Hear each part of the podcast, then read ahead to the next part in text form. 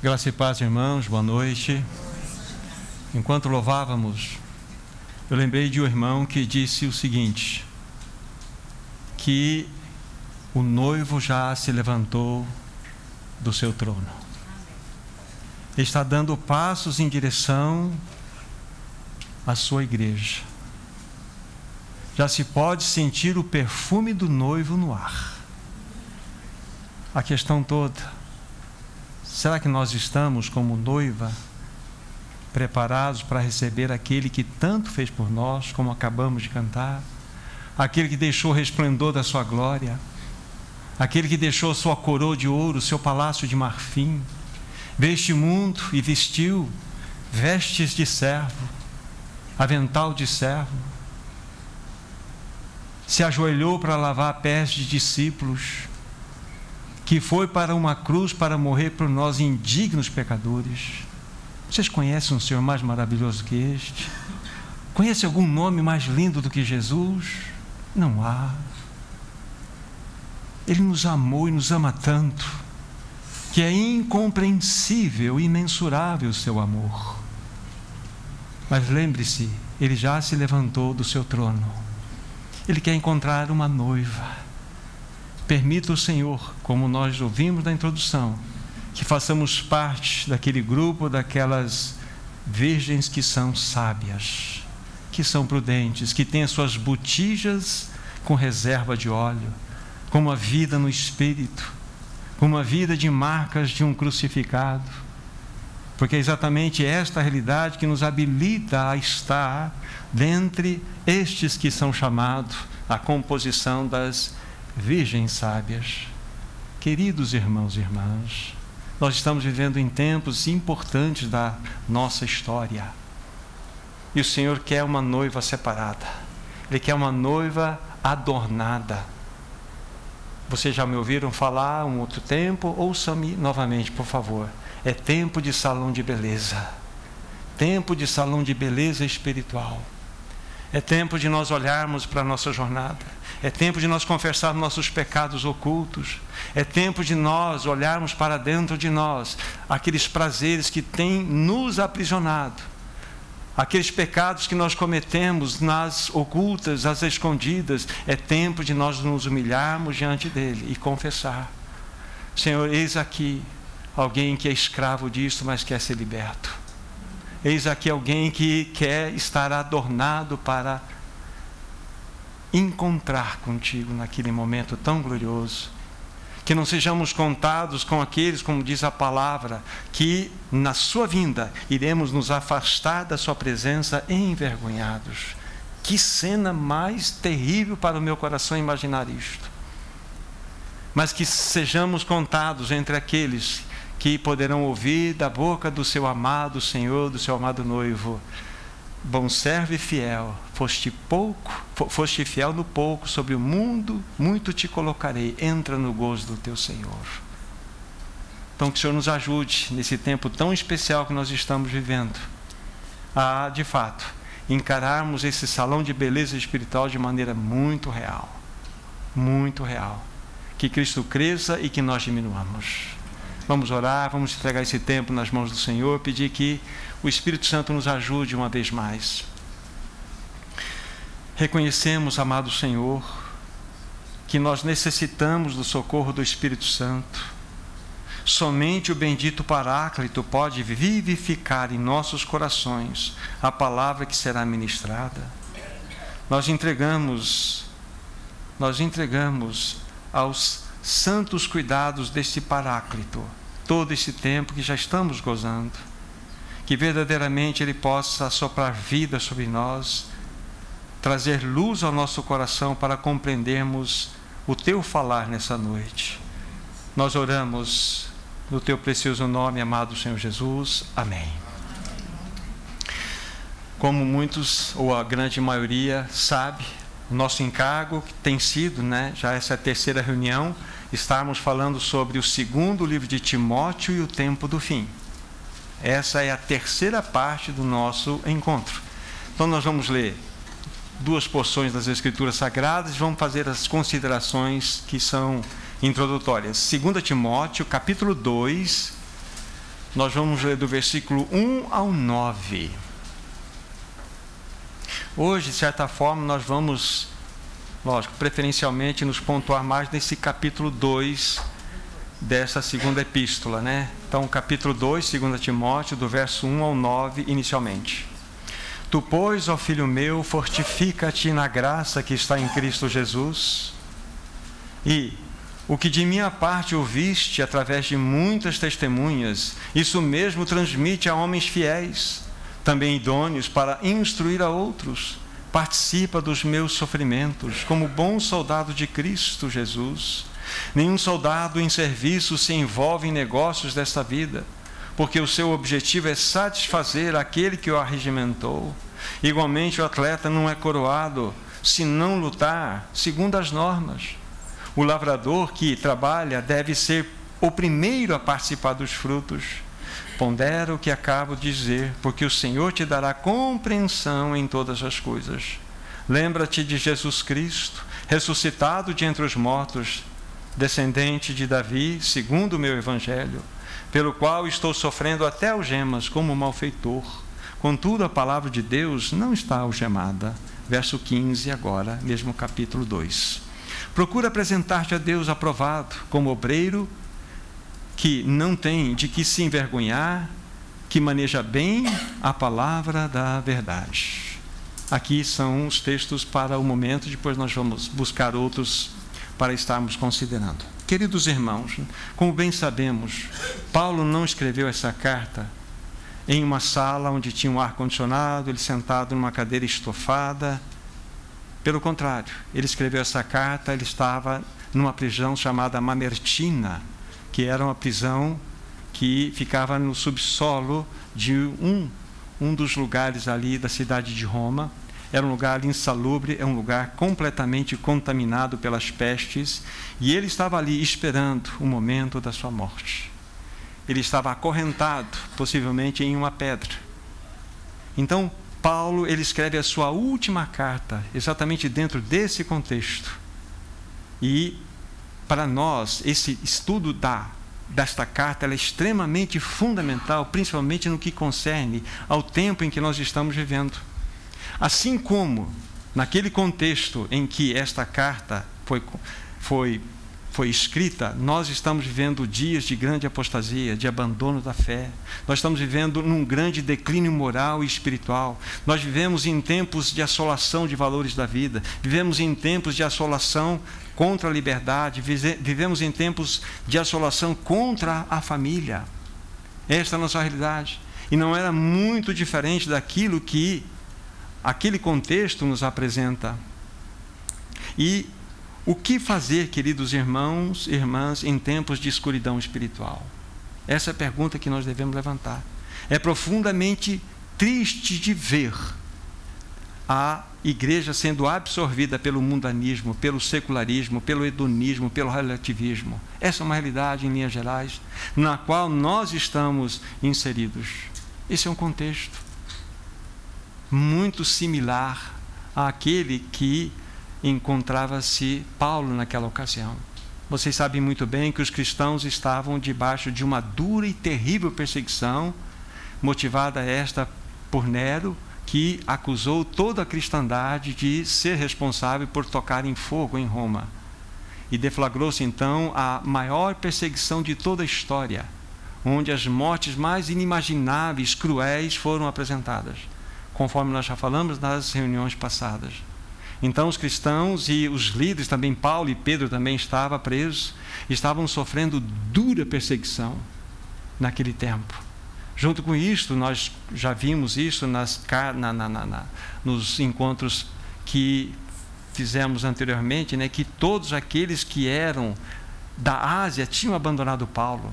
Havia realmente uma apostasia muito grande naquele contexto. Então, exatamente dentro dessa esfera que nós temos aqui essa carta sendo apresentada. E é bem similar ao momento que nós estamos vivendo. E apenas eu quero destacar para vocês uma notícia, uma notícia que a gente pega em qualquer telejornal, ou mesmo você pesquisar na internet. É estarrecedor nós assistimos hoje aquele que é o grande líder, entre aspas, cristão do Vaticano assinando os mais terríveis acordo com acordos com todas as religiões mundiais. É impressionante vermos o Papa que está pregando abertamente a união de todas as religiões. Todas as religiões. O assunto agora não é mais Jesus Cristo como único redentor e salvador, e sim o assunto que está reverberando em todas as religiões é a transcendência, é a fraternidade, é o viver totalmente em paz. E essas palavras não são minhas, essas palavras são de alguns ministros do próprio catolicismo que estão extremamente escandalizados com o que está acontecendo dentro deste meio. Então, nós estamos vivendo em terrível tempo de declínio espiritual, não há menor dúvida disso. Agora, quando nós olhamos, quando nós olhamos não somente para esse contexto que nós apresentamos aqui, quando nós olhamos para o povo tido como evangélico, a pergunta que levanto para os meus irmãos agora e irmãs também, onde encontra-se o testemunho do povo de Deus? Na realidade, o que nós estamos assistindo, infelizmente, famílias arruinadas, povo dividido, escândalos, heresias, falta de vida, falta de santidade, falta de compromisso. Esta é a realidade que encontra-se diante dos nossos olhos. Tenho por mim que todas essas situações que acontecem, que envolvem todas essas circunstâncias que estou apresentando aqui, nada mais é do que o preparo da grande Babilônia religiosa para a manifestação do Anticristo. Não tem a menor dúvida disso. Esse é o contexto que você e eu vivemos, amado irmão, amada irmã. Isso é uma loucura. Estamos no tempo do fim. Estamos no tempo do fim verdadeiramente. Queridos irmãos, a igreja está em profunda crise. Quando digo igreja, em linhas gerais, o que fazer? Como restaurar a saúde espiritual do povo de Deus, da igreja nesse tempo do fim? É aí que entra a segunda carta a Timóteo é onde entra exatamente o estudo que nós estamos fazendo. É o grande socorro de Deus para uma igreja imersa numa escuridão espiritual e uma igreja que está em franca apostasia. A apostasia acontece com, com os ambientes completamente lotados. Apostasia não é você deixar de se reunir. Apostasia é quando você fecha os olhos para o Senhor Jesus Cristo e para toda a sua obra. É isso que nós estamos assistindo diante dos nossos olhos. Já dissemos aqui, queridos irmãos, nos estudos anteriores, que quando Paulo escreveu esta carta, ele tinha quatro motivos especiais. E estes quatro motivos, eles se desdobraram, como nós vimos, em outros conselhos que nós já verificamos alguns. Vocês se lembram que na semana passada, como nós estudamos o primeiro motivo, que se desdobrou em dois conselhos, Paulo havia falado para Timóteo, isso é apenas uma recapitulação rápida para vocês, que ele deveria atiçar com fogo o dom que ele tinha no coração. Timóteo, você recebeu um dom e isso foi dado pelo Senhor e pela imposição das mãos do próprio presbitério, conforme nós vimos lá em 1 Timóteo. Então você precisa permitir que reacenda dentro do teu coração esse fogo para que você exerça o teu ministério de pregador, exerça o teu ministério pastoral, exerça o teu ministério também de mestre da palavra de Deus. Esse foi o primeiro conselho. No segundo conselho, nós vimos que Timóteo foi exortado a guardar o bom depósito, conforme nós vimos na semana passada.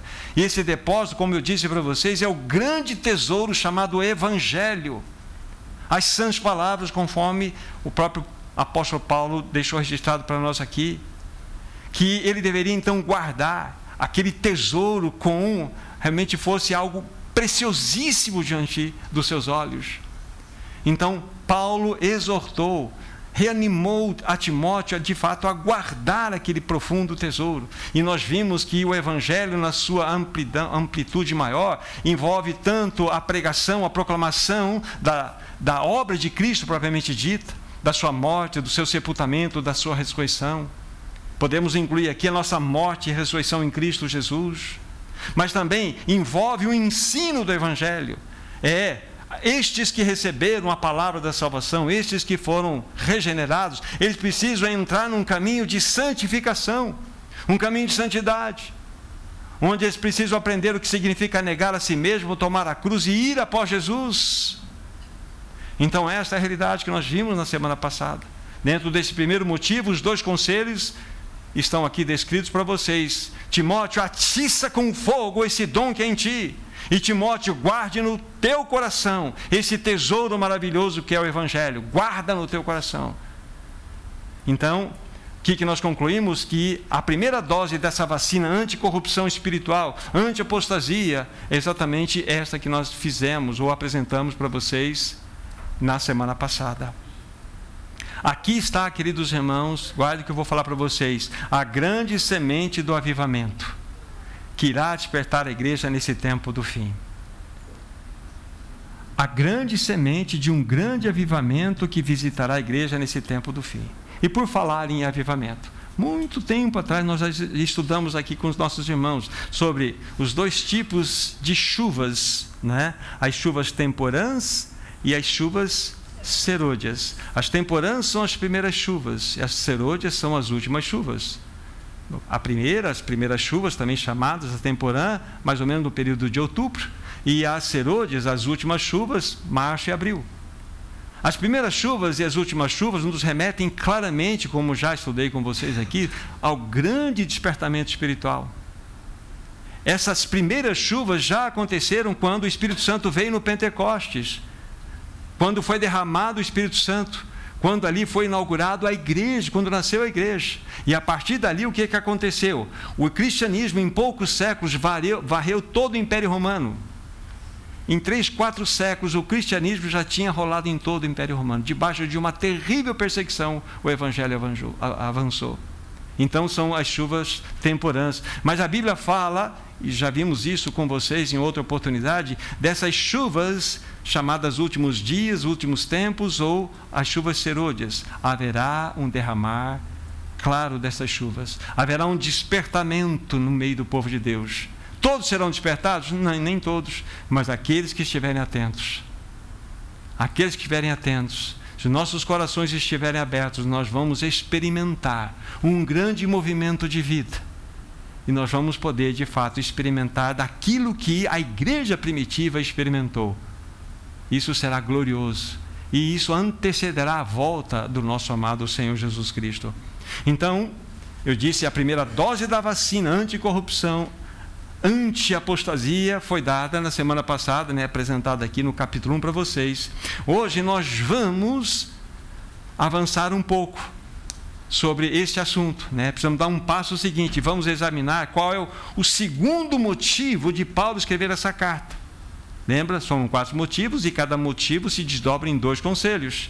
E nós vamos verificar hoje, então, os dois conselhos que Paulo dá no capítulo 2. Nós vamos verificar a relevância para nós, a importância de nós entendermos o que Paulo está dizendo a Timóteo, consequentemente a nós. Só lembrando para vocês, eu já tinha dito para vocês quais seriam os dois conselhos, eu vou ditá-los e depois nós vamos ler os textos. Né? O primeiro conselho que nós já vamos verificar aqui é que Timóteo foi exortado por Paulo a ensinar a outros fiéis o fundamento do Evangelho. Nós vamos verificar o quão rico é isso aqui logo mais. E o segundo conselho é que Timóteo precisava aprender a sofrer pelo Evangelho. Então, o primeiro conselho, repetindo, é ensinar a outros fiéis os fundamentos do Evangelho. E o segundo conselho, Timóteo, você precisa aprender a sofrer pelo Evangelho. Agora vamos pegar os textos pontualmente aqui para verificarmos esses dois conselhos. Versos 1 e 2, vamos destacar aqui o primeiro conselho. Capítulo 2, relendo o que há pouco nós fizemos. Tu, pois, ó filho meu, fortifica-te na graça que está em Cristo Jesus e que de, o que de minha parte eu ouviste através de muitas testemunhas, isso mesmo transmite a homens fiéis e também idôneos para instruir a outros. Muito relevante para nós aqui. Agora é impressionante o cuidado do Espírito Santo. Essa palavra que aparece aí para vocês, transmite, na minha, minha versão aparece transmite a outros. Essa palavra transmite, ela é da mesma raiz daquela palavra que nós estudamos na semana passada, depósito, que é tesouro. É impressionante isso. Ou seja, Paulo está pedindo para que Timóteo não somente guardasse aquele excelente tesouro que é o Evangelho, Lembra-se, a proclamação do Evangelho, o ensino do Evangelho, mas também que ele levasse adiante esse tesouro. Aquele tesouro não era para que Timóteo o guardasse no, no, no seguinte sentido, uma caixa preta que somente ele teria acesso. Não. Era um tesouro maravilhoso que ele recebeu, mas esse tesouro precisaria ser transmitido, precisaria ser compartilhado. Olha como que o Espírito Santo ele cuida dos detalhes para nós aqui. Então era um excelente tesouro. Ele deveria levar adiante, ele precisava transmitir a outros. Timóteo então é exortado a preparar uma geração futura. Nós não avançaremos se nós não prepararmos uma geração futura. E nós? Quem levará adiante o Evangelho? Quem irá proclamar e ensinar o pleno Evangelho às gerações seguintes? A nossa geração irá passar, a minha geração irá passar. E se Jesus não voltar dentro desse, dessas realidades que envolvem a minha e outras, outras gerações, como que então a outra geração será preparada? É extremamente importante. Então, isso já serve de uma lição para nós. Cada um de nós poderia ficar responsável para transmitir a um irmão mais novo este tesouro. É exatamente isso que Paulo está mostrando aqui para Timóteo, que aquele tesouro, ele deveria ser transmitido. Irmãos, é fundamental nós prepararmos uma geração futura, preparar aqueles que são fiéis e idôneos, conforme nós lemos aqui na palavra. É dever nosso preparar aqueles que estão abaixo de nós, para que se nós faltarmos, a palavra não venha faltar para que tenha uma outra geração mais forte do que a nossa e que possa levar essa palavra. O irmão chamado, o irmão chamado Gerson Lima, que a maioria de vocês conhece, ele chama isso de transição geracional ou legado geracional. É muito importante. Eu creio que seja uma das mais urgentes necessidades da igreja nesse tempo do fim, tão conturbado em que vivemos. Olhe para a Europa. Não existe sucessão. Não existe. E mesmo no nosso contexto americano, a mesma coisa. Bem recentemente, eu, não tão recentemente, aproximadamente um ano, conversando com o irmão. É, um irmão, até que ele estará conosco em novembro, o irmão Mac Graham, irmão que ele se reúne lá no estado da Virgínia, e ele. Eu perguntei para ele o seguinte: irmão, depois de vocês, o irmão estava com 75 anos, o irmão Stephen Kahn, que morreu 107, com 107, 108 anos recentemente. Eu falei, eu perguntei isso para ele, e depois de vocês, quem tem outra geração surgindo? Ele abaixou a cabeça para mim e falou assim: muito pouco. Ou seja, quando passar essa geração, o que vai acontecer?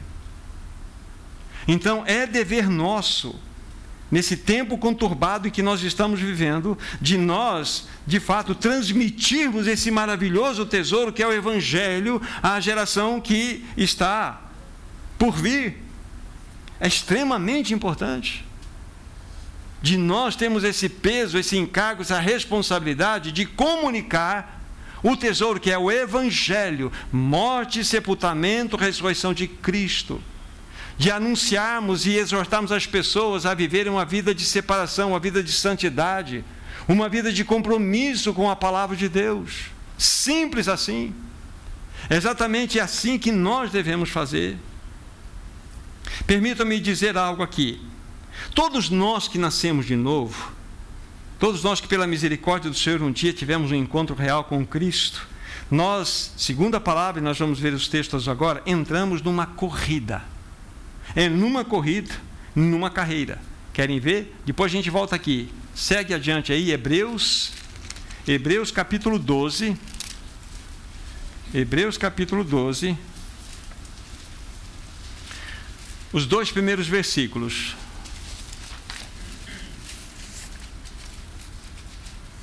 Diz assim: Portanto, também nós, visto que temos a rodear-nos tão grande nuvem de testemunhas, desembaraçando-nos de todo o peso e do pecado que tenazmente nos assedia, corramos com perseverança a carreira que nos está proposta, olhando firmemente para o Autor e Consumador da fé, Jesus, o qual, em troca da alegria que lhe estava proposta, suportou a cruz, não fazendo caso da ignomínia, e está sentado à destra do trono de Deus. Olha que impressionante esse texto. No final do verso primeiro que nós lemos, diz a palavra que nós devemos correr com perseverança a carreira que nos está proposta. Mas na parte inicial do verso, fala-nos duas coisas interessantes que vocês precisam pensar comigo. A Bíblia fala que nós precisamos nos desembaraçar de todo o peso e de todo o pecado que nos assedia. Tem duas coisas que impedem que nós corramos de maneira adequada. É uma coisa que a Bíblia chama de peso e outra coisa é o pecado. O pecado nós podemos discernir.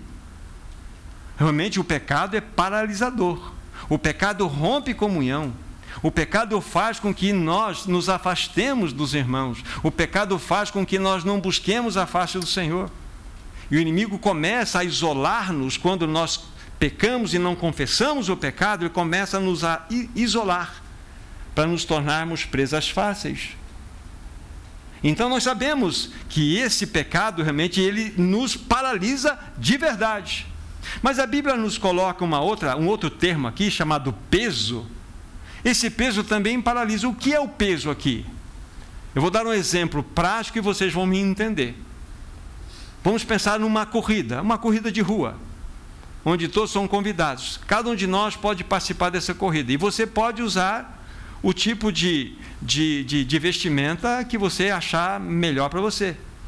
Você vai botar normalmente um tênis adequado, um calção adequado, camisa adequada. Mas se você quiser correr de coturno e, ca e casaco de pele e um capacete, você pode. É o seu direito. Não é um peso? Tem alguma coisa errada, ele está fazendo. Não, tem uma coisa errada na escolha dele. Mas não é, uma, não é um erro que seja condenável, mas ele está trazendo um prejuízo para ele. Ou significa, o que significa que ele, com aquele peso, ele ele vai correr de uma maneira completamente inadequada. Então, muitos de nós, e eu até digo para vocês, ouçam o que eu vou falar agora. O que nos afasta do Senhor, além do pecado aqui colocado, mas o que mais nos afasta do Senhor são as coisas boas, não são as coisas ruins. As coisas lícitas nos afastam de Deus. Não são coisas ruins. Você pode correr sim de coturno, de casaco de pele e de capacete? Pode. É legítimo se você quiser, mas isso vai fazer com que você retarde a sua jornada.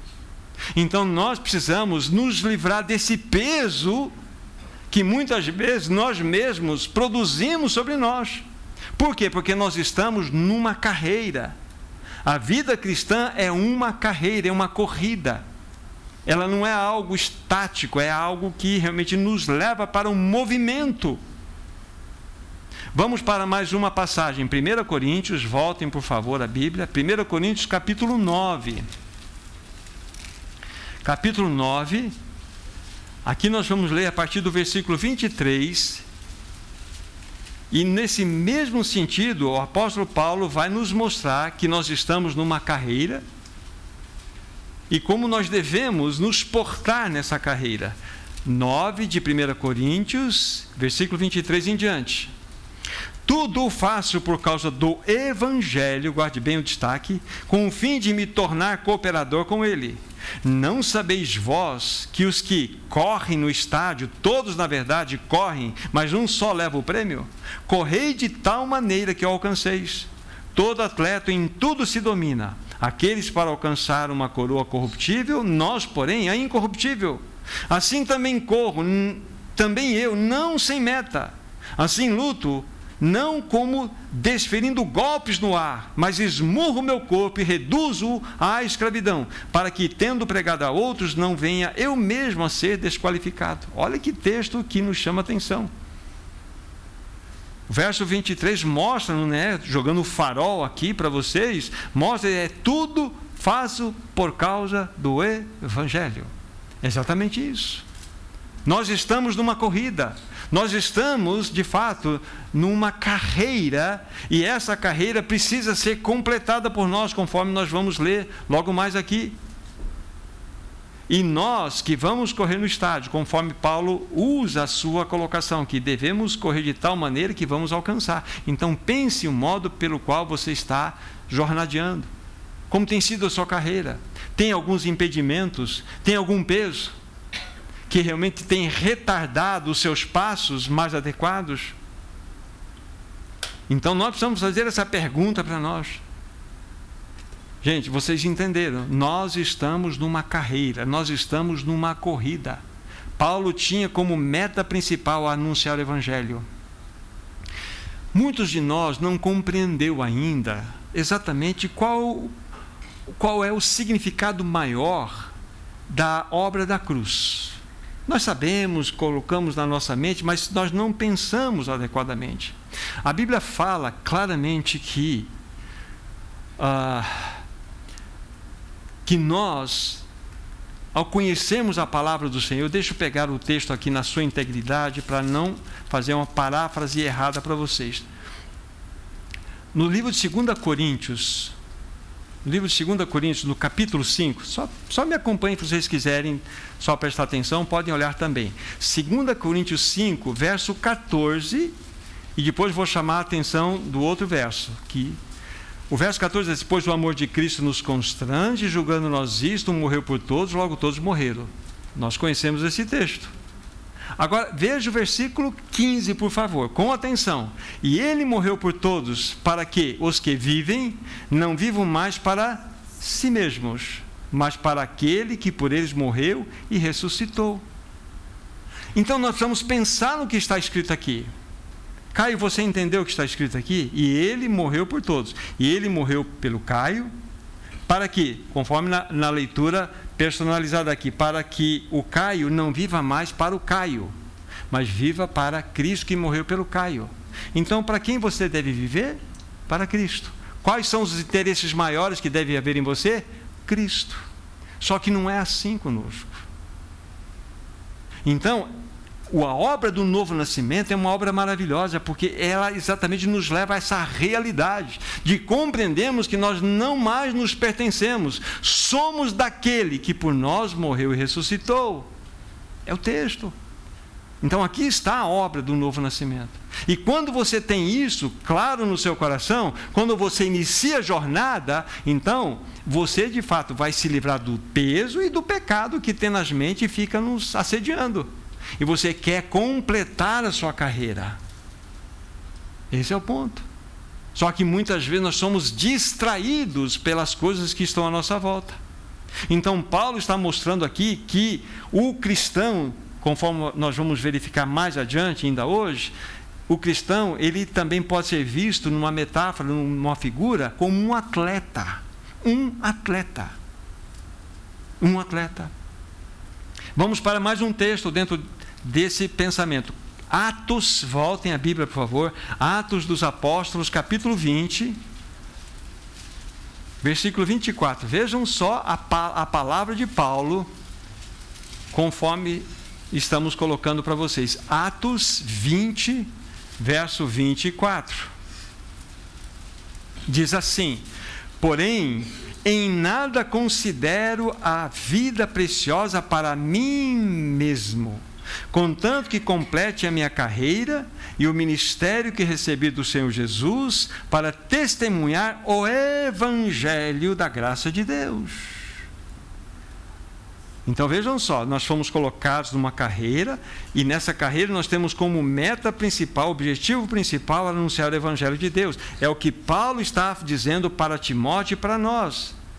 Essa é a nossa prioridade.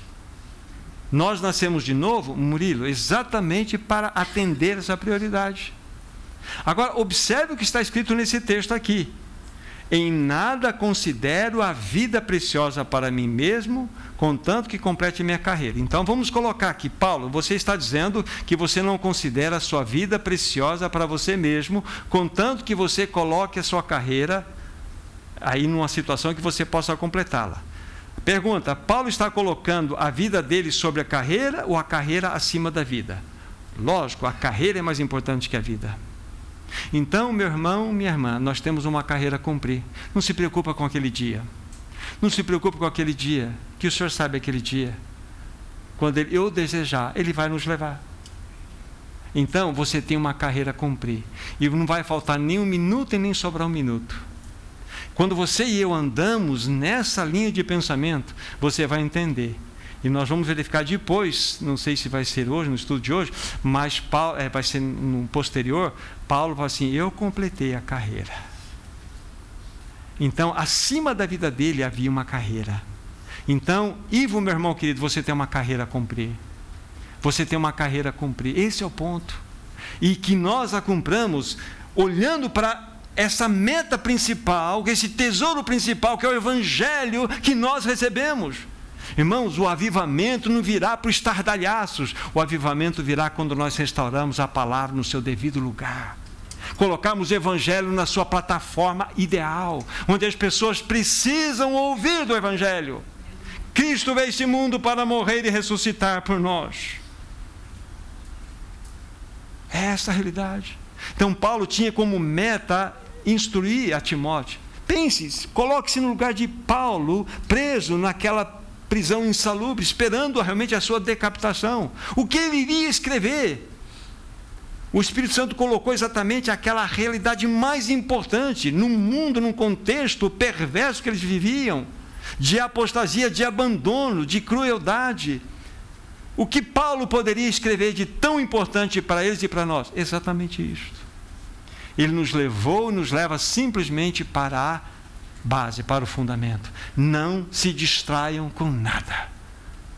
Fique firme nesse evangelho. Então, nós temos uma carreira a cumprir. Nós temos de fato uma carreira. Então, Paulo está dizendo nesse primeiro conselho, Timóteo, transmite a homens fiéis e idôneos, transmite. Essa é uma maneira, uma linguagem que nós temos, que nós devemos anunciar na nossa casa, anunciar o Evangelho para os nossos filhos, para aqueles que estão à nossa volta. Passar, na realidade, é uma corrida que nós temos o bastão. Conforme nós vamos verificar ainda hoje, Pedro, ele vai entregar o bastão também, como Paulo entrega o seu bastão para que outros, outros continuem a levar esse evangelho. Esse é o ponto. Então, vimos aqui nesses textos de modo muito claro que quando nós nascemos de novo, nós entramos numa carreira, entramos numa corrida. Exatamente. Queridos irmãos e irmãs, assim como Paulo preparou Timóteo e tantos outros Tito, você pega Lucas, você pega o próprio João Marcos, que depois ele é restaurado, você pega outros que estiveram em Epafrodito, você pega tantos outros que fizeram parte daqueles que estavam à volta de Paulo. Paulo preparou outros. Timóteo deveria também preparar outra geração. E de que forma? Transmitindo o bom depósito, transmitindo o evangelho, o puro evangelho da graça, proclamar e ensinar a boa nova, não perdermos de vista esta realidade, esse tesouro magnífico.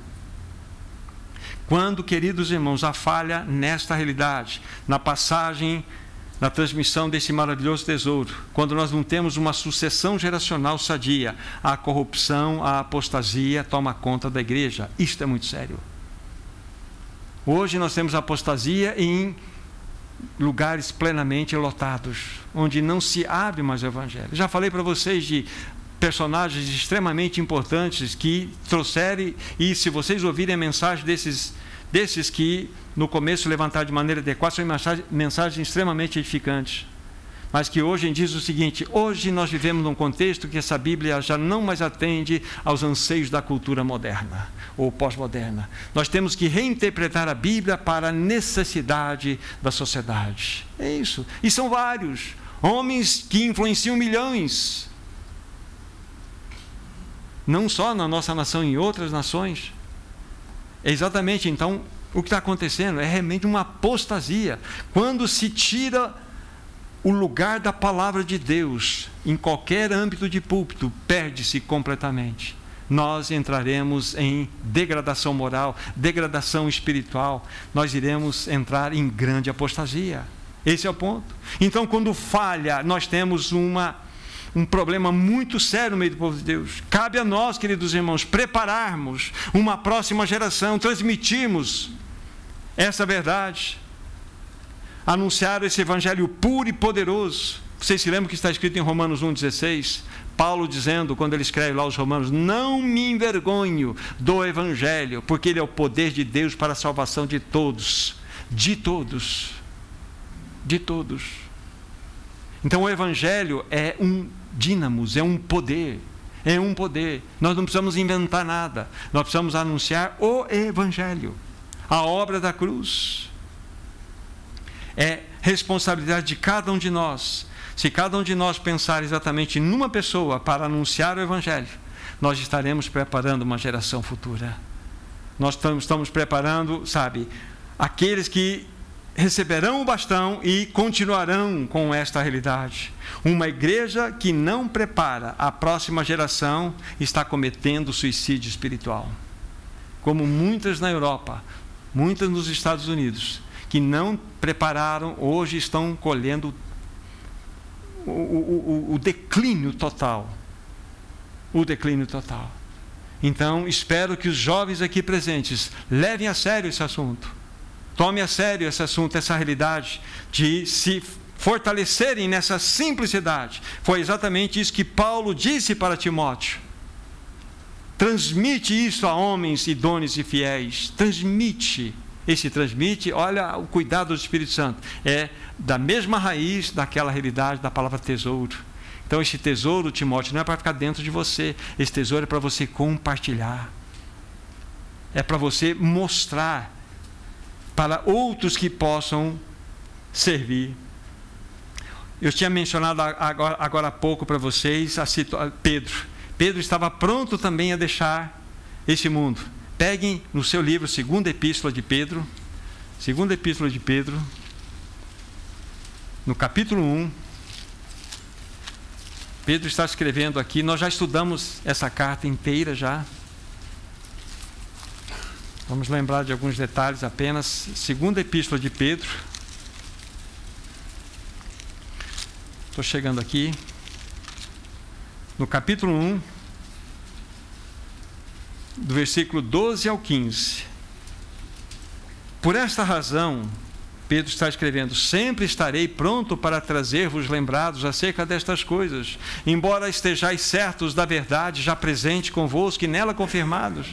Também considero justo, enquanto estou neste tabernáculo, despertar-vos com estas lembranças, certo de que estou prestes a deixar o meu tabernáculo, como efetivamente o nosso Senhor Jesus Cristo me revelou.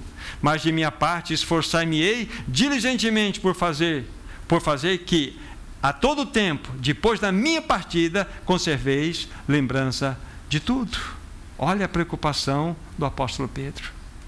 Pedro iria, mas o evangelho ia ficar. Irmãos, nós iremos, mas o evangelho de poder ficará. Então ele estava escrevendo essa carta aqui, aqueles irmãos que estavam na dispersão, lá na região norte da Ásia, atual Turquia. Né?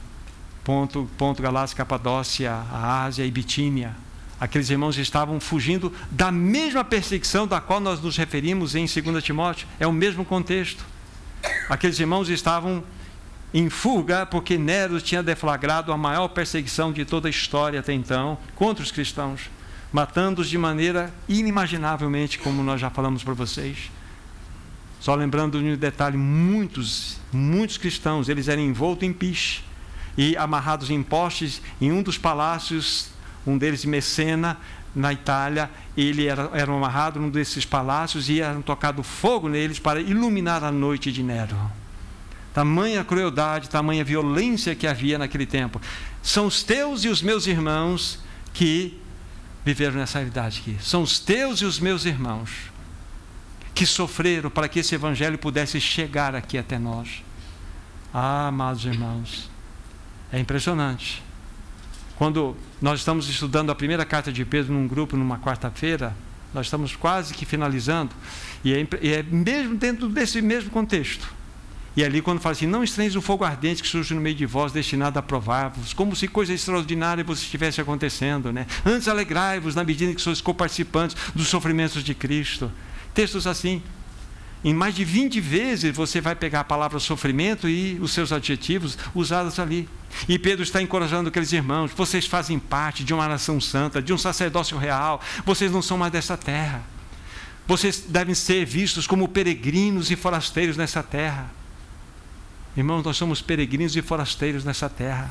O peregrino é aquele que está de passagem. O forasteiro, dentre as várias situações que podemos apresentar aqui, é aquele que chega num, num lugarejo, numa cidade, principalmente pequena, todo mundo vai reconhecer que ele é um forasteiro. E quando ele abrir a boca, ele vai mostrar que o seu linguajar, a sua fala, também é diferente. Tem jeito diferente, tem roupa diferente, tem linguagem diferente, tem sotaque diferente. De onde você é, forasteiro? É exatamente é essa a realidade do cristão. Nós somos forasteiros. Nós devemos ser diferentes em tudo. Nas vestes, na maneira como nós falamos, na maneira como nós reagimos.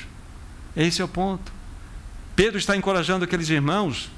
Permita-me que rapidamente nesse nessa, nessa citação, Pedro está encorajando aqueles irmãos a viverem como se fossem aqueles que estavam de passagem nesse mundo.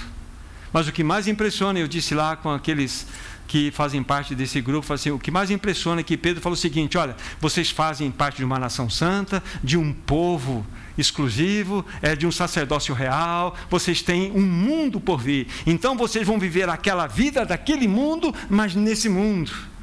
Nesse mundo. É assim que vocês vão manifestar o bom perfume de Cristo. É assim. Essas as orientações de Pedro. E Pedro então está nessa colocação que acabamos de dizer aqui para vocês. Fala assim: olha, eu estou, como meu Senhor já me revelou, que eu vou deixar o meu tabernáculo, mas eu vou me esforçar de modo diligente para que em todo o tempo vocês, apesar da minha partida, vocês se conservem a lembrança de tudo. Ou seja, o obreiro vai, o obreiro fica, o soldado ferido fica prostrado mas a batalha continua. O evangelho é passado. Então nós precisamos levar esse evangelho. Nós somos estes.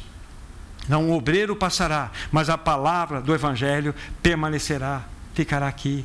O homem vai, mas a mensagem fica. Porque essa mensagem ela é imortal, porque a palavra de Deus ela é imortal. A palavra ela não perde o seu valor, mas nós como pregadores podemos negligenciar isto Sabemos que Pedro foi crucificado de ponta cabeça, a pedido dele, segundo a tradição, segundo a história. Paulo foi decapitado porque era uma morte mais honrosa, e todo cidadão romano poderia ter essa morte por decapitação por ser a menos dolorida. Decapitaram Paulo, mas não decapitaram o Evangelho. Ele está aqui na nossa mão hoje. Porque homens como Paulo, homens como Timóteo, homens como Tito, homens como Pedro, deram a vida pelo Evangelho. E a Bíblia fala, então, nós precisamos preparar, queridos irmãos, uma próxima geração. Essa transição geracional é fundamental. Fale para os teus filhos, anuncie para os teus filhos, prega o Evangelho, anuncie que eles devem se tornar estes também que serão anunciadores. Precisamos levar a sério esse primeiro conselho, irmãos. Está claro para nós o primeiro conselho? Timóteo, transmite a outros. Marquinhos, transmite a outros. Transmite a outros. Paulinho, transmite a outros. Transmite. Esse é o nosso papel. Precisamos avançar para o segundo conselho. Volte para 2 Timóteo. 2 Timóteo, capítulo 2. Nós já lemos né, do versículo 3 ao 9, eu apenas vou fazer um, um destaque aqui para vocês, que é o versículo 3. Né? 2, 2 Timóteo 2, versículo 3. Participa dos meus sofrimentos como bom soldado de Cristo. Essa é expressão aqui. E nós temos então como o destaque maior desse esse segundo conselho é sofrer pelo evangelho. O que Paulo quis dizer, quis dizer com isso quando ele falou para Paulo? Para Timóteo esse assunto. Amados irmãos, nós vivemos num tempo onde a pregação do Evangelho foi transformada numa mensagem de autoajuda. Nós vivemos num tempo onde o Evangelho ele se tornou mais uma busca de felicidade e de solução dos seus problemas emocionais. Nós vivemos num tempo onde o Evangelho mais busca caminhos para dar prosperidade ao outro. Nós vivemos num tempo onde o Evangelho simplesmente virou quase que um centro de curas de enfermidades. Nós vivemos num tempo onde o Evangelho se tornou apenas um, um livro onde nós devemos buscar nossas realizações pessoais. o Evangelho perdeu o seu sentido real. Esse tipo de Evangelho, queridos irmãos, não leva ao sofrimento, é lógico que não, porque não há compromisso com a verdade não há compromisso com os fatos reais, não confronta o homem, mostrando que o seu real estado é de um pecador diante de Deus, um pecador perdido, é o inimigo de Deus, ele está morto espiritualmente. O evangelho verdadeiro ele confronta o homem e que se o homem não acertar essa situação diante de Deus, ele está em passos largos para o inferno. O verdadeiro evangelho fala que o único caminho é Jesus. Não existe essa loucura de união das religiões que se apregoa. Fraternidade, paz e amor. Importante é amar, importante é viver em paz. Isso é obra do engano. Só Jesus é o grande Salvador. Nele está a redenção. Isto, na realidade, que estão pregando é aquilo que Paulo falou no livro de Gálatas: é um outro evangelho em um outro evangelho. E é lógico que nesse tipo de evangelho, que é pregado na modernidade, não é bem-vindo. Mas eu quero dizer para vocês que o resultado desse evangelho que está se anunciando, e é muito bem aceito, porque não é o evangelho confrontador, não é o evangelho que leva o homem para a sua verdadeira realidade, revelada explícita pela palavra de Deus, leva o homem a um bem-estar pessoal. Esse tipo de evangelho está promovendo o quê? Promovendo apostasia, afrouxamento moral, escuridão espiritual. É o que ele está promovendo. E esses que estão inseridos nesse tipo de evangelho, na realidade se tornarão presas fáceis do anticristo. Porque nesse falso evangelho que está sendo anunciado e aclamado e recebido por todos, juntamente com aquilo que eu falei daquele outro sistema. Isso é a construção da Babilônia religiosa, através da qual o anticristo terá o seu acesso. Nós somos chamados para proclamarmos o simples evangelho de Cristo: morte, sepultamento e ressurreição. E pregar esse tipo de evangelho verdadeiro e simples envolve sim o sofrimento porque ninguém mais quer ser confrontado, ninguém mais quer ouvir que é inimigo de Deus. Isso não, não, não pega na sociedade moderna. E você pode achar esse tipo de evangelho em todos os cantos, mas ele não é o evangelho salvador, é um evangelho que vai simplesmente colocar uma capa sobre você, mas lá dentro não vai mexer. Voltem, por favor, para 2 Timóteo, que é o nosso, nosso livro base. Só que eu quero que vocês abram agora no capítulo 3, porque aqui tem um verso que vai nos ajudar a pensar sobre esse segundo conselho, que é sofrer pelo Evangelho. 2 Timóteo 3, verso 12. Olha aqui, diz assim: Ora, todos os que querem viver piedosamente em Cristo Jesus serão perseguidos. Todos que quiser, quiserem viver piedosamente em Cristo Jesus serão perseguidos. Aqui está o ponto. Então, se você de fato, diante do Senhor, se posicionar, não tem a menor dúvida que você será uma pessoa malquista, mal vista, mal recebida. Não precisam ir lá, mas em Romanos 8, 17 fala assim: se sofrermos com Ele, com Ele reinaremos. Se sofrermos com Ele, com Ele reinaremos. Essa é a palavra. Então, Paulo está nos mostrando aqui a necessidade de compreendermos que quando nós nos posicionarmos a vivermos para a glória do Senhor e ficarmos firmes nesse evangelho que não é negociado, nós sofreremos rejeição, sofreremos perseguição. Voltem para o nosso capítulo 2, é uma página anterior aí capítulo 2, 2 Timóteo. Eu quero apresentar para vocês, nesse tempo que nós vamos indo para o fim, três marcas do cristão que sofre pelo Evangelho. Está bem aqui no capítulo 2. Três marcas que mostram para nós um cristão que verdadeiramente sabe o que é sofrer pelo Evangelho. Primeira delas, capítulo 2, onde nós estamos, versículo 3, é o versículo que nós destacamos há pouco. E agora eu vou acrescentar o verso 4. participa dos meus sofrimentos como um bom soldado de Cristo. Nenhum soldado em serviço se envolve em negócios dessa vida, porque o seu objetivo é satisfazer aquele que o arregimentou. Então, a primeira marca, a primeira evidência de um cristão que entende o que significa sofrer pelo Evangelho, ele tem exatamente esta realidade. Ele tem uma compreensão de que ele é um soldado. Quando você nasceu de novo, você se tornou um soldado de Cristo. E a palavra soldado aqui envolve algumas coisas importantes. O soldado, ele deve viver exclusivamente para satisfazer aquele que o arregimentou. Então o soldado não escolhe a cor do seu uniforme, o soldado não escolhe o capacete, não escolhe o tipo de vestimento que ele vai usar, ele não pode determinar a hora que ele vai acordar de manhã, ele não pode determinar o tipo de alimentação que ele vai ter. O soldado é soldado. Ele precisa bater continência. Entenda isto. Então, quando você nasceu de novo, Sérgio, você é um soldado. E um soldado não vive mais para si. Um soldado vive para aquele que o arregimentou. Então, significa o que, Sérgio? Que você é exclusivo. Coloca na frente da palavra soldado exclusividade. Exclusividade. Você e eu não podemos viver para nenhuma outra realidade a não ser para os interesses daquele que nos arregimentou. O soldado também tem que estar preparado para o sacrifício.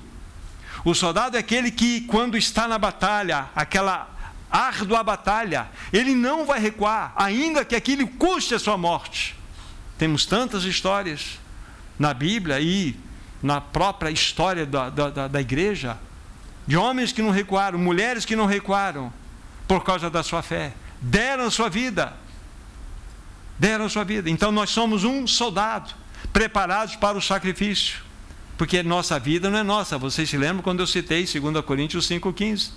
Agora vivemos para aquele que por nós morreu e ressuscitou. Isso é novo nascimento. É você ter a plena consciência de que você não se pertence. Só que nós nascemos de novo e nós nos pertencemos.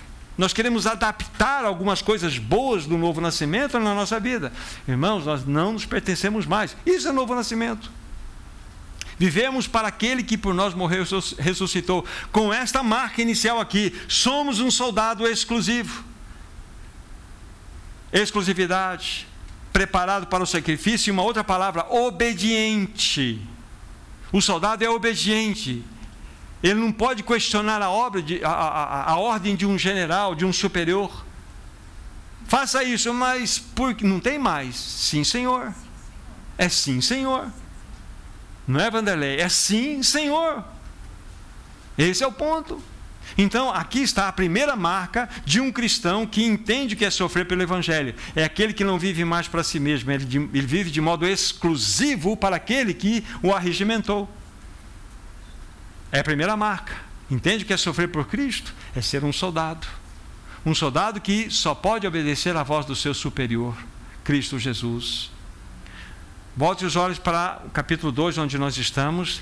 Na sequência, né, que é o versículo 5 agora, vai dizer assim: igualmente, nós vamos tirar daqui a segunda marca, o atleta não é coroado se não, se não lutar segundo as normas.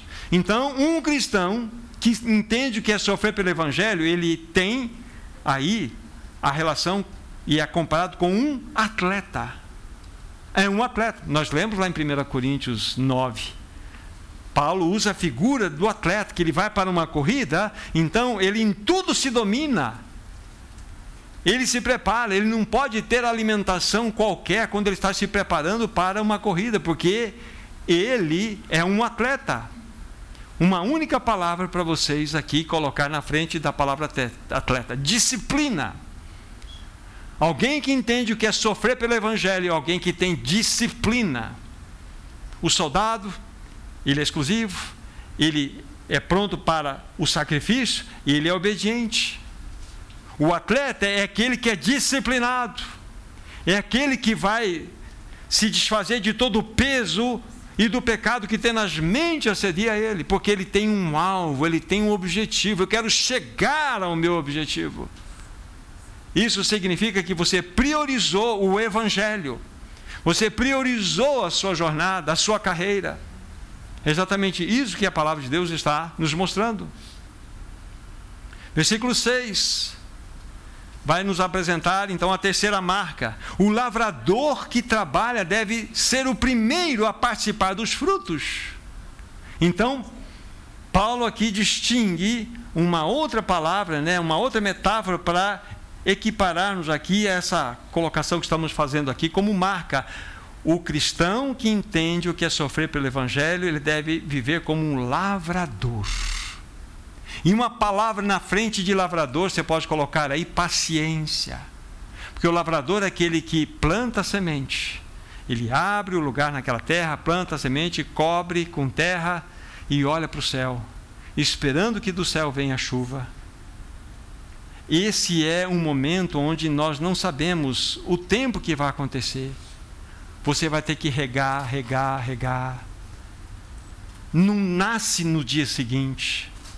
Então, mostra-nos a importância de que estes, todos nós que queremos de fato viver de tal forma que agrademos o Senhor, sofrendo pelo Evangelho, devemos ter esse espírito de lavrador, sermos pacientes. Acho que todos têm experiência aqui, vocês têm pregado para muitos, e há muito tempo, né? E não vai, né? A coisa não vai. É, olha, tem pregado, quanto mais eu prego, mais a pessoa afasta, mais ela fecha os ouvidos. Não desista. A sua função de lavrador é ter paciência. Não espere, não espere frutos rápidos, mas espere que você vai ter uma colheita. Porque você plantou uma boa semente, você está regando, e você está exercitando a paciência. Então entende essas três maravilhosas marcas do cristão que sofre pelo Evangelho. Ele é um soldado, ele é um atleta, ele é um lavrador. E estas três marcas evidenciam para nós o nosso real compromisso com o Evangelho. Olha que lindo. O que o soldado almeja? A vitória. O soldado almeja a vitória. O que o atleta busca? A coroa. E o que o lavrador quer? O fruto. Olha a maneira como o Espírito trata conosco aqui. O soldado quer uma vitória, lógico, ele está numa peleja, ele está numa luta, ele quer vencer o seu inimigo. O atleta, ele busca ganhar aquela competição, aquela corrida, porque ele deseja, anseia uma coroa. E o lavrador, um fruto. Quando nós estivermos estudando, estivermos estudando o último capítulo desse livro aqui, vocês vão se lembrar disso aqui que eu vou ler do apóstolo Paulo, Paulo, pronto a terminar a sua carta, ele fala assim: combati o bom combate, bom soldado, completei a carreira e guardei a fé, a paciência. Aí ele fala assim: já a coroa da justiça me está preparada, a qual o Senhor reto juiz me dará naquele dia, não somente a mim, mas também a todos quantos amam a sua vinda. Aqui está. Ele é exatamente este que vivenciou o que ele está nos ensinando. Eu disse para vocês na primeira reunião: é impossível nós lermos essa carta com o coração e não chorarmos. É impressionante a maneira como Paulo trata aqui, a maneira como ele lida com essa situação. É impressionante que todos na Ásia haviam abandonado Paulo. Demas, que era um cooperador tão próximo dele, de Paulo, de Lucas, o abandonou porque amou o presente século. Alexandre o Atueiro, que também estava pelas cercanias, fez grandes males para ele. E o pior de tudo, quando ele foi levado para aquele pré-julgamento antes da sua decapitação, a Bíblia fala assim: ninguém foi a meu favor, mas que isso não lhe seja colocado em conta. Vocês querem conhecer Cristo? Estude em Paulo. Olhe para Paulo, olhe para Timóteo. Vocês não vão ver homens, vocês vão ver a figura de Cristo ali. Homens que viveram para a glória de Deus. Homens que verdadeiramente entenderam o que significa ser um soldado, um atleta, um lavrador. Que anunciaram esse evangelho, puro e simples evangelho. É exatamente isso que envolve o sofrimento pelo evangelho, é quando nós nos tornamos fiéis a esse evangelho Paulo vai falar mais adiante aqui, para nós não é o assunto de hoje, mas ele vai falar assim: escuta, haverá tempo de morte, haverá tempo que não suportarão mais a sã doutrina. Cercar-se-ão de mestres, porque como tendo comichão nos ouvidos e querem ouvir coisas que agradam. Nesse tempo que nós vivemos. É exatamente isso que nós estamos vivendo. Então Paulo vai alongar esse estudo aqui para nós. Sofrer pelo Evangelho, queridos irmãos, é pagar o preço por ser fiel no anunciar dessa verdade tão maravilhosa. Irmãos, nunca negociem o Evangelho. Nunca abra mão desse Evangelho. Porque ele é, de fato, o dínamos, é o poder de Deus. Estamos no encerramento aqui. Voltem, por favor, 2 Timóteo, capítulo 1, versículo 8. Já vimos nós estamos aqui em 2 Timóteo, capítulo 1 agora, versículo 8. Já tínhamos considerado isso, mas vejam Paulo tocando nesse assunto que estamos mencionando hoje aqui. 2 Timóteo 1, 8. Não te envergonhes, portanto, do testemunho de nosso Senhor, nem do seu encarcerado que sou eu. Pelo contrário, participa comigo dos meus sofrimentos a favor do Evangelho segundo o poder de Deus. Tudo que Paulo está mostrando aqui para nós que aquele sofrimento, aquela carga de perseguição, de brutalidade, das marcas que ele trazia na sua vida, era porque ele foi fiel ao Evangelho. Então, o segundo conselho para nós é entendermos o que significa participar dos sofrimentos, é por causa do Evangelho. Este é o segundo maravilhoso conselho de Paulo a Timóteo e, consequentemente, a nós. O primeiro, vocês se lembram, olha, instrua, você prepare a outros, você ministre a outros, conforme nós vimos lá, transmite a homens fiéis e idôneos o Evangelho. Esse é o primeiro conselho. O segundo é o sofrer, aprenda a sofrer pelo verdadeiro Evangelho. Aqui está a segunda dose de uma vacina contra a apostasia, uma vacina contra a lassidão, contra a perversidade moral, contra o declínio espiritual da igreja. Nós precisamos ser estes que recebem essa vacina com graça no coração. Que o Senhor nos conceda, queridos irmãos e irmãs, a graça de sermos fiéis testemunhas do seu simples evangelho, mas poderoso evangelho, que possamos anunciar tanto por palavras como pela vida. Palavras pela vida. As pessoas precisam ler em nós Cristo pelas nossas escolhas, pelos nossos valores, pelo nosso estilo de vida.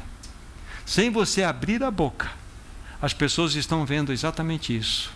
Os valores que você dá à vida, exatamente as suas escolhas, o seu estilo de vida mostra exatamente Cristo, o, o local, o lugar que ele ocupa na sua vida. Queridos irmãos, aqui está. Então, essa segunda e preciosa dose né, da vacina anti-apostasia, que Paulo aplicou para Timóteo, né, para que ele lançasse essa verdade lá para os irmãos em Éfeso, na região da Ásia. Então tem muitas histórias lindas que envolveu o pós, é, é, é, a pós-situação que envolveu essa carta aqui. Mas aqui está para nós a grande lição nessa noite. Esses dois conselhos precisam entrar no nosso coração. Você é responsável por transmitir esse evangelho. E segundo, aprenda o que significa sofrer pelo Evangelho. Significa ser fiel, simplesmente assim. Fiel ao Evangelho. Essa é a grande realidade. Que o Senhor nos ajude. Que o Senhor nos conceda graça para sermos esses fiéis. Esses que anunciam o puro Evangelho. Esses que não negociam a verdade de Deus. Vamos orar. Querido Senhor, nós verdadeiramente desejamos ser um povo diligente em prepararmos uma geração futura.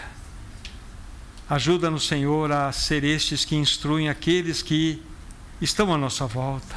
Levantem, Senhor, levante jovens, jovens fortes nessa geração, crianças fortes que amem a Sua palavra, Senhor que possam estar se dedicando a conhecer-te, Senhor.